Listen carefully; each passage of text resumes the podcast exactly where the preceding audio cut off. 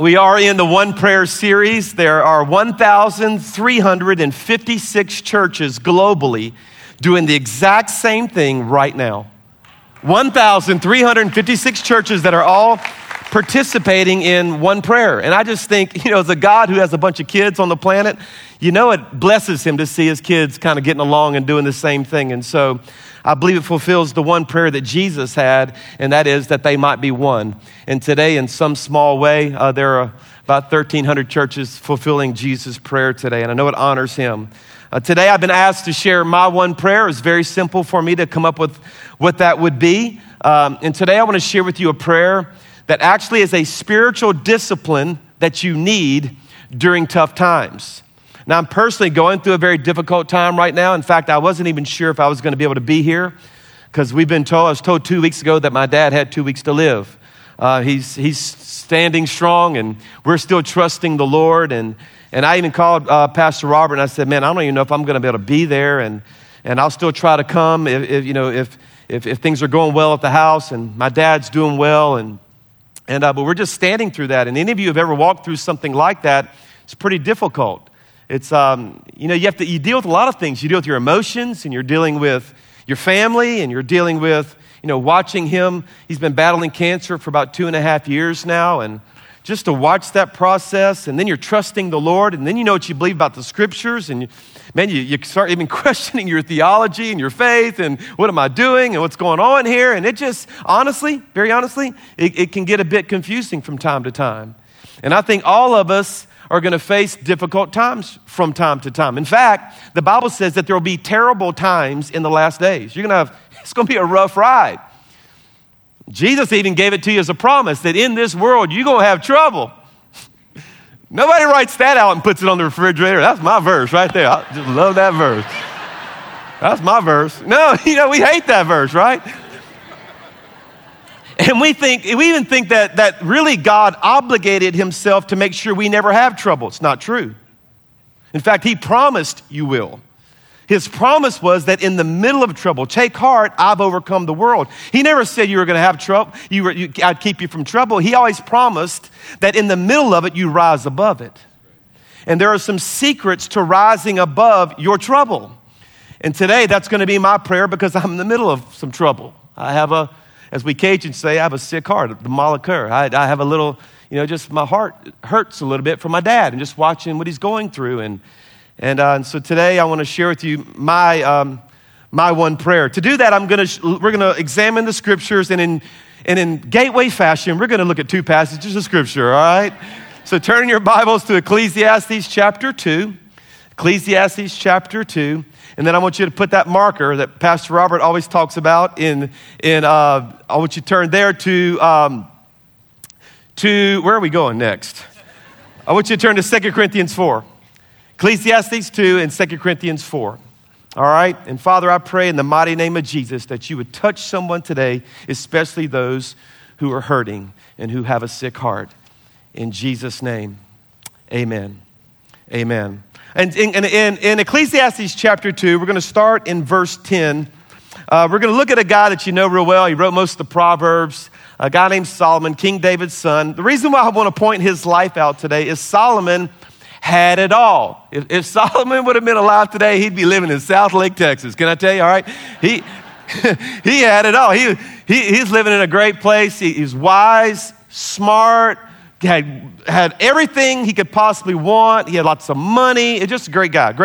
But life wasn't working out so well. And the reason why I want to point out his life is because a lot of times we think that if we get a lot of stuff or we get things to work out here on earth, then everything's going to go well. And can I tell you, everything can be great on earth and you can still be sick on the inside. You can still have things not going so well. And he said in verse 10, he said, I denied myself nothing my eyes desired.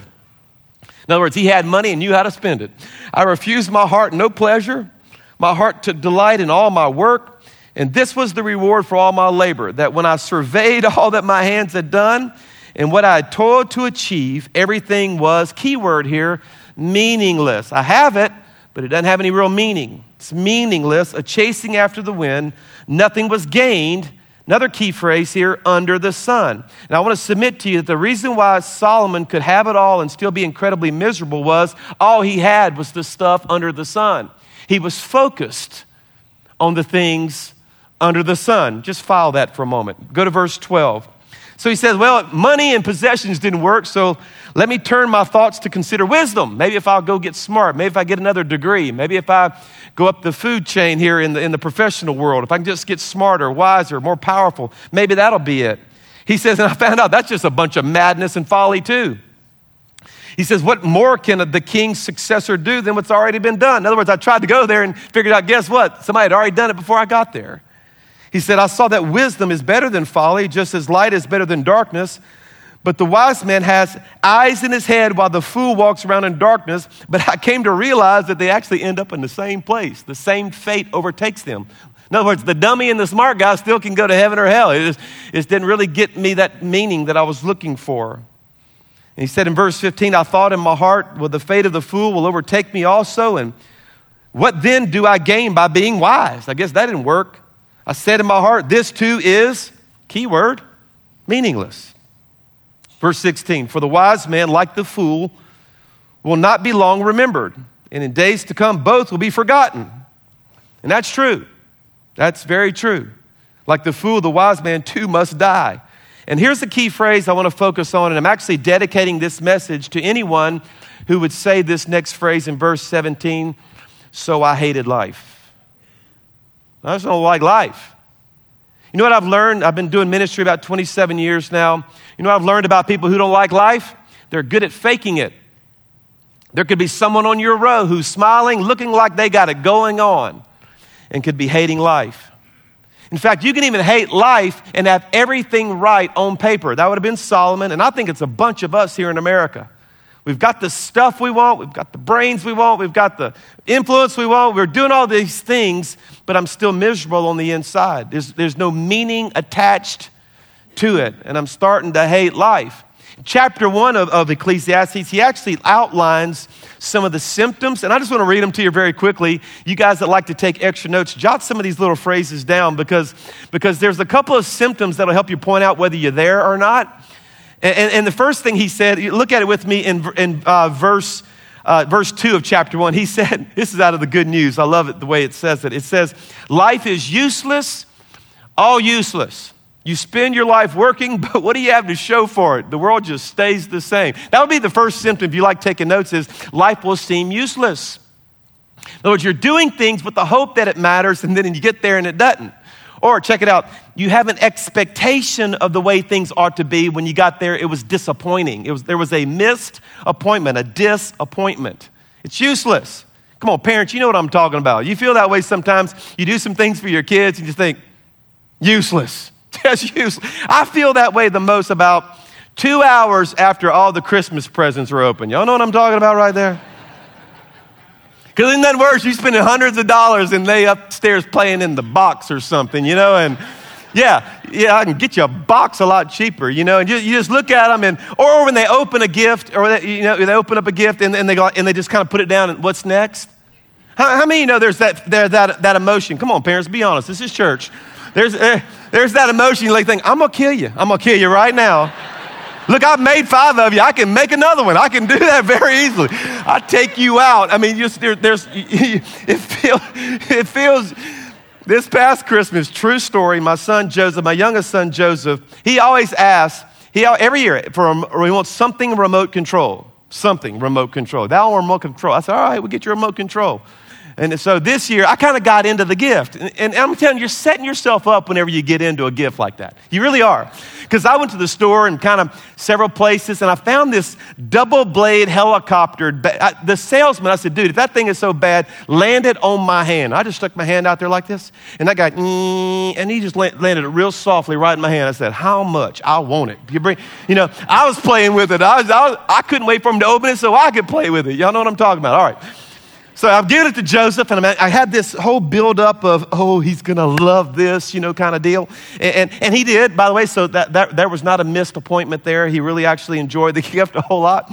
So now we've got the whole deal of how to use it properly. So I said, son, Here's what you need to do. Now, we live in a cul-de-sac in our neighborhood, which means, a big circle deal, So I said, go out there in the middle of the cul-de-sac, right here, buddy, right here. Cul-de-sac, middle of the cul-de-sac, and fly it there. So if the wind catches it or if you steer it wrong, it doesn't end up in a tree or on the roof. Yes, sir, Daddy, yes, sir. So he said, So I said, say it back to me. Say it back. I'm not going to fly it till I get out in the middle of the cul-de-sac. That's what I'm going to do. I won't even touch it till I get, yes, that, do that. And so, true story.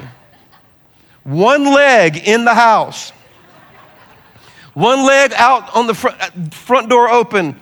Step out, his half his body's still in the house and he's ready for it to fly, and sure enough, on the roof, seconds. I just heard him open the door, Daddy. And you're smiling, it's Christmas, but you want to kill him. You just do, And so I said, okay. So I went down the garage, got a fishing pole with a lure. I thought if we could just barely pull it off. Broke every blade on that bad boy. Completely ruined, lasted 3 seconds. Joseph is no longer with us. And so anyway, you just have that. Yeah, come on, anybody. Are you out there? You just, sometimes life feels that way. It's just useless. I'm working, I'm doing stuff, and nope, it is. All right, that's the first. Solomon was there. All right, here's the second thing. Check it out. It's in the next, go to verse 4, chapter 1. Verse 2. He says, the sun rises, goes down. The wind blows round and round and back again. Every river flows into the sea. The water returns right back where the river began, and then it all starts over again, and everything leads to, second symptom, weariness. First thing is useless. Now we're at weariness. In other words, I'm just tired. Because it's just the same old every single week of my life. It's Monday, Tuesday, Wednesday, Thursday, Friday, go to work, get up Saturday, mow the grass, go to church Sunday, Monday, Tuesday, Wednesday, Thursday, Friday, Saturday, mow the grass, go to church Monday, Tuesday, Wednesday. It's this grind, it's this routine. He says, man, it just, everything just keeps going back round and round again, and just I can't stand it. And I'm getting tired. There are some of you out there that are tired beyond what rest can give you. And that's true. Because check it out, real weariness does not come from working too hard. Real burnout doesn't come from doing too much. If you try to solve burnout by just stopping a little bit, it doesn't fix it. Because burnout doesn't come from doing too much. It comes from doing too much that doesn't matter. And that's true. When you're just in a grind or a routine that has no purpose or no meaning, it's going to mess you up regardless of how many hours you do it. Because all of us know that there are activities that actually will add life to you. So it's not activity that wears you out, because there's activities that can refresh you and refuel you. We've got to get back to the meaning. We're learning some things here about that. Business Week says we're living in the decade of weariness. They came to that conclusion when they did a survey where they asked people, what is the most common response to the question, hey man, how's it going? Most common response. Used to it be fine and you. Now today, the response to, hey man, how you doing is, I'm just tired. I don't know, how you doing? I'm just tired. It's almost like it's cool to be tired or something. I'm just tired. How about you? I'm tired. And they have declared that we are in the decade of weariness. And I think, again, it comes from we focus too much on the things under the sun. I think earth has become our reality, and earth will mess you up if this is your hope. Because I don't know if you noticed yet or not, but there's some troubles here. There's oil slicks, terrorists, stock market crashes. How many of y'all encouraged? Aren't you glad I came today? Praise God. All right. Yeah. All right. We're going to go somewhere with this. All right. So that's where Solomon was. I'm miserable. I'm miserable. I'm tired. Life seems useless. The third thing he said was in verse 8. It says, and no matter how much we see, we're never satisfied. No matter how much we hear, we're not content.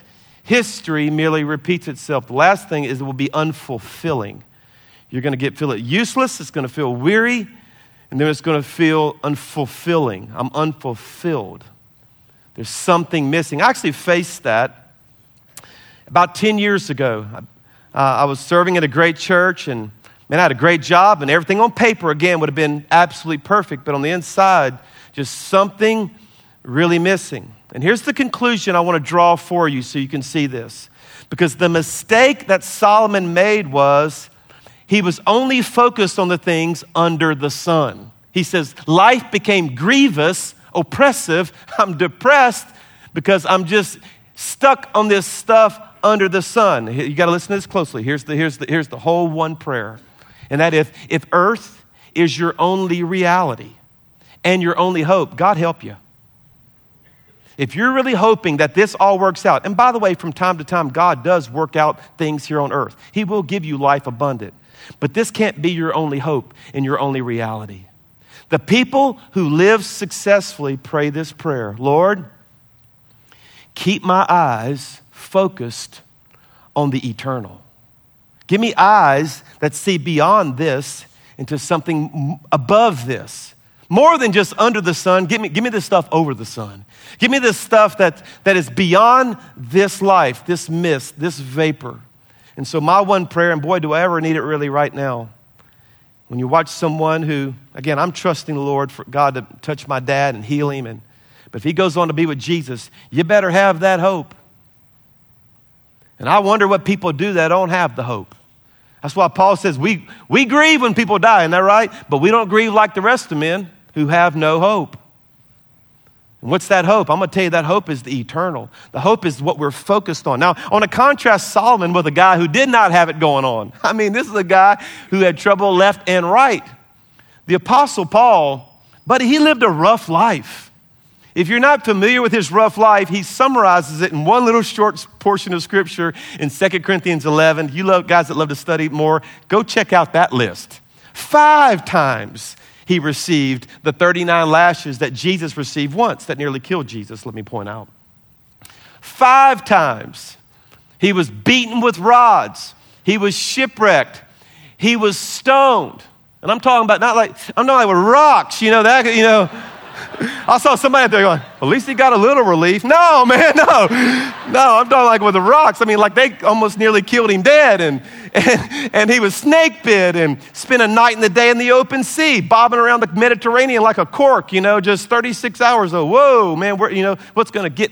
Can you imagine? And yet he has the ability to say, look in your Bible there, 2 Corinthians chapter 4, he has the ability to say this. And again, this is my one prayer for you today. It's got to become our goal that regardless of what goes on this planet, therefore, verse 16, we do not lose heart. Now, wouldn't you like to be able to say that regardless of what's happening in the stock market, regardless of what's happening in the Gulf of Mexico, regardless of what's going on in Afghanistan, regardless of what's going on with your daddy, you don't lose heart. Well, I do, and that's my prayer.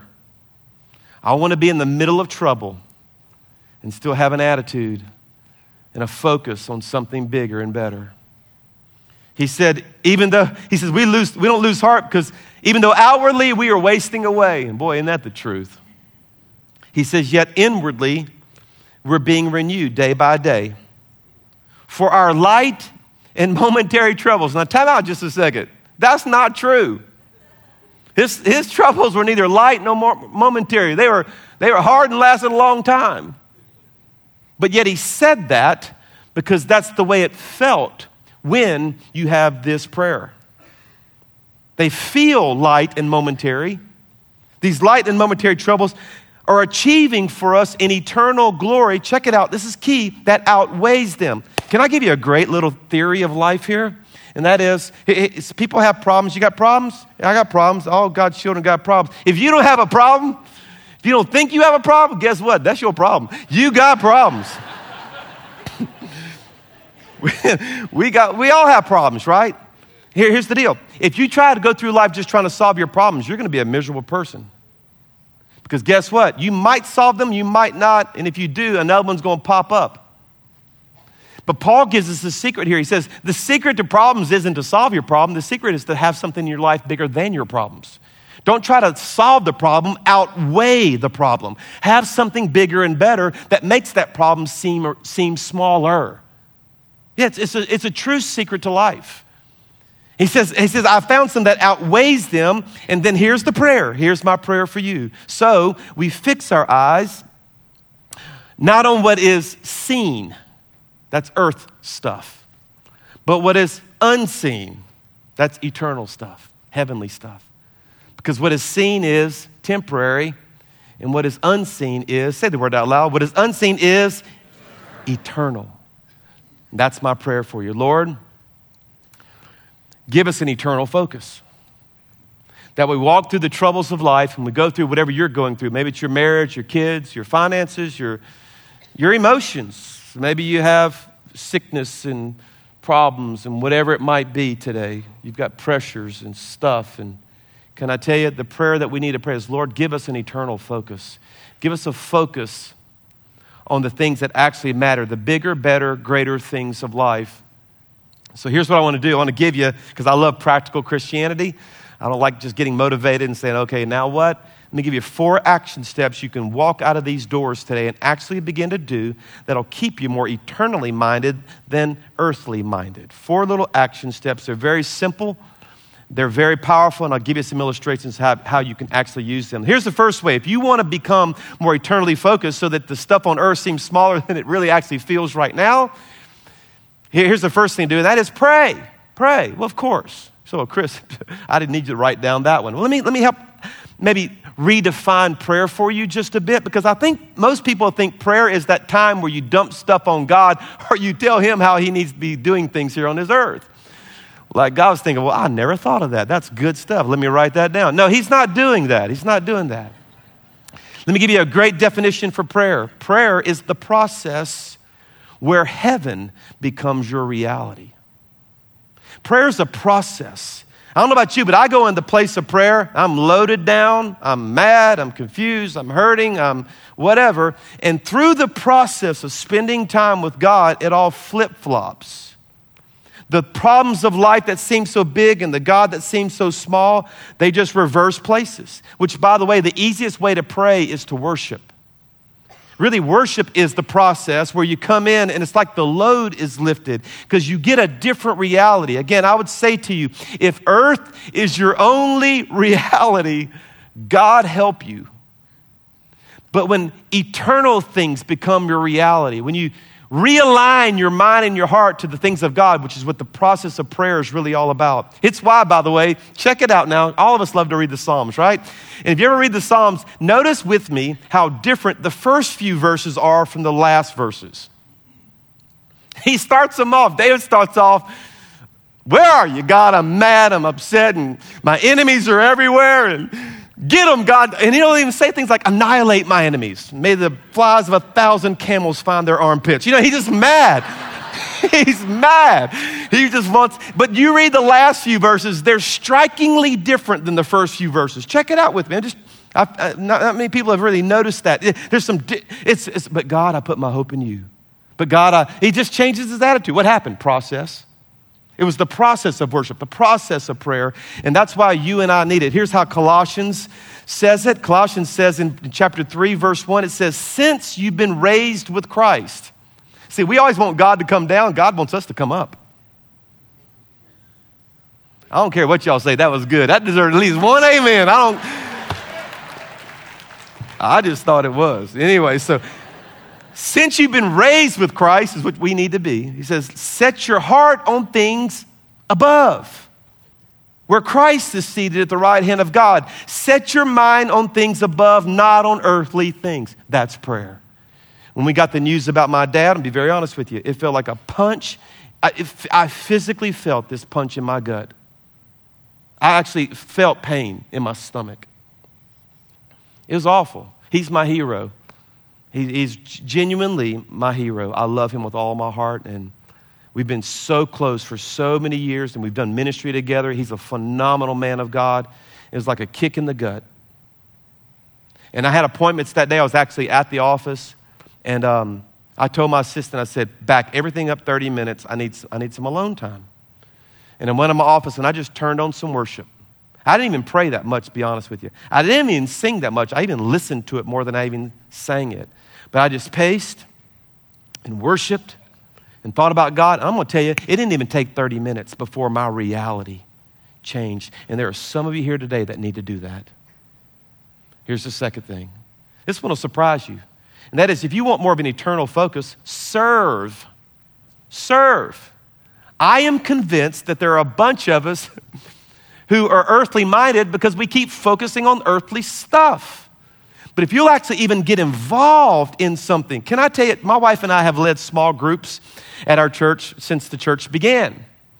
And inevitably, you know, if you've ever done ministry, you'll find out the devil will come and attack you and get your wife. And you know, people are coming over in an hour and you start, and something comes up between Tammy and I, you know, and there's just nothing worse than, you know, but if we didn't have the small group coming over, we'd probably still be fighting right now. You know what I'm saying? But the fact that people are coming over, we had to work it out. Can I tell you how many problems we solved on Saturday night? Because I got to preach the next day. Like, honey, we've got to be friends because I just can't get up there like this, you know. And check it out. Some of you don't have that. You don't have a reason to work out your stuff. And that's why I'm challenging the church. I'm calling all of you who call Gateway home. Serve. Lead a small group, for heaven's sakes. Get on a camera. Play some drums, sing, pass out a bulletin, park a car. Do something. Just do something. Do something. And here's what you're going to realize is that you're going to be doing something that's a collective part of making a difference. When a person runs a camera or when they do whatever they do or hold a baby or whatever you do around here, you know, when you spend time with the kids in children's church, whatever you do, you're a collective part of lives being changed. And watch how different your church experience will be when you have that kind of focus. It's true. And that's why Jesus said in John chapter 6, do not work for food that spoils. I want to tell you, that's our Monday through Friday.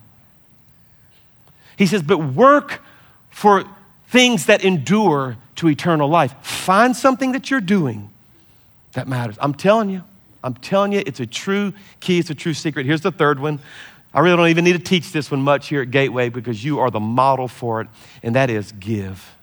Give. And I'm not talking about tithing. Tithe is the Lord's. That's you're not even giving when you tithe. That belongs to Him. I'm talking about just living this life of generosity. And I'm not even talking about necessarily money. I'm just talking about living a life that thinks, what could I do with the stuff I have to make a difference in that person for eternal life? What could I do? We have these little cards at our church. We call them random acts of kindness cards. They're little business-sized cards, and we give them out by the tens of thousands to our people. They take stacks of them. They simply say, a little something extra to show you God loves you. And we just say, do nice stuff for people. Pay for their coffee in a Starbucks line. Hand it to the cashier. Tell them it's paid for and give them the little card. And just do stuff. Just be nice. Serve. Give. Do stuff for people. And watch how different your day will be. And the other day, we had a lady who actually gave a card. She had gone to Schlotzky's to get a little deli sandwich. She's in the drive-through line. She decided to pay for the lady behind her, gave the card, said, would you mind giving this to her and tell her it's paid for? Well, that lady called our church. She says, I was going home to commit suicide. That was good. For whatever reason, Schlotzky's was going to be her final meal. I don't know why. But anyway, I think I could think of a better one. I mean, game, babe. True Lux, you know, let's eat, you know. Anyway, so, but she says, but that card reminded me. She goes, I'm telling you, it saved my life. Now, how many of you know that lady's life was worth $10? That's right. And I'm just talking about living your life in such a way. Now, I announced that in the church, and I still don't know which person in our church gave it, but I hope they heard it. And I promise you that person's thinking, that's how you spend $10. You save somebody's life. I'm telling you, church, we've got to live with this eternal perspective, and it changes everything. And I'm going to tell you, that day, that lady's who gave the card and the money, that day, that lady's problems became very small. Here's the last one, and that is share Christ. Share Christ. I'm finding there's people, Christians all over that have kind of stopped doing this. And we need to look for opportunities to remind people of the hope of heaven. I was on a Southwest Airlines flight about 4 weeks ago, flying from New Orleans back to Birmingham, and I wasn't gonna talk. I'm not much of a talker on the plane. I usually sleep, you know, but this lady next to me just did the, oh, hey, what do you do for a living? I said, well, I'm a pastor. She goes, well, duh, we're all passengers. I said, no. I said, a pastor. You know, she's been having a few. Anyway, so, and so she goes, oh, I didn't know, Pastor. Oh, you know, so anyway, so we talked and she goes, well, I don't like Christians. And I said, well, me neither. Because I knew what she was talking about. I knew the Christians she'd been hanging out with probably to make a statement like that. I said, boy, girl, you and me both. She goes, what do you mean? You know, I thought you were a pastor. I said, well, I know what you're talking about. And I began to explain to her how Jesus didn't really want her to go to church a bunch. And she even asked me, is drinking wrong? I said, well, you know what? That's not the most important thing right now, actually. God just wants a relationship with you. He'll get all that stuff after you figure that out first. He just loves you. She goes, well, I've never heard that before. I said, well, it's in the Bible. And from New Orleans to Birmingham, I shared Christ with her and didn't lead her to the Lord that day, but I said, hey, Tanya, if you'll watch our service, because it was on a Saturday, I said, tomorrow our services are live online. Just watch, and I'll give you a shout out, if you will. She goes, okay. So I did. I got there. I said, hello, everybody. Welcome to Church of the Highlands today. I want to say hello to our campuses, and I want to give a special shout out to Tanya, who I met on the Southwest Airlines flight yesterday. Girl, I told you I'd do it. God bless you. This message is for you today. Well, I got an email 3 days later. It said, dear passenger Chris,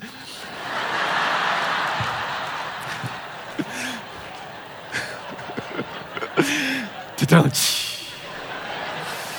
said, it was nice meeting you on Flight 35 this week. I'm currently watching your webcast. Thanks for the shout out. Been thinking about a lot what you said on the plane, specifically about making my relationship with God personal. It touched me, and I realized that what I've been thinking about Christians is actually ridiculous. No one's explained it to me that way. Thank you so much. And thanks for the personal message today and explaining to me what a relationship with God is all about. I can see why your church has grown and you have such a relevant teaching style. I think you've got a new online watcher for some time in me. Thanks again, and I'm ready to surrender to Christ. Tanya. Yeah.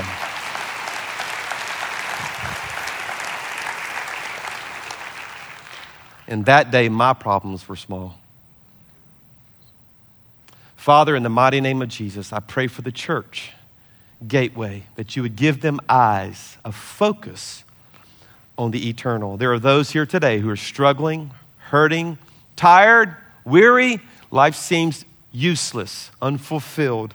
God, I pray today that, like the Apostle Paul, that we would see the stuff that we go through, Lord, and God, you'd help us. Give us an eternal focus, I pray, God. Give us eyes that see the eternal, something that outweighs it.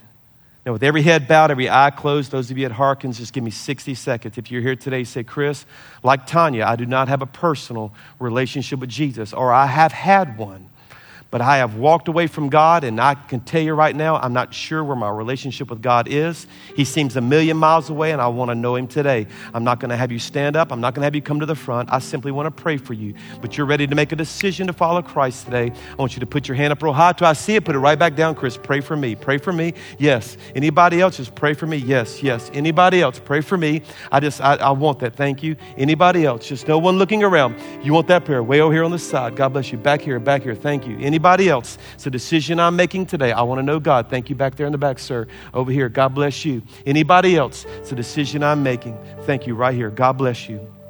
Thank you. God sees your hand, your heart. I want you to pray this prayer with me. Any person in this room can join us. Say, God, I love you.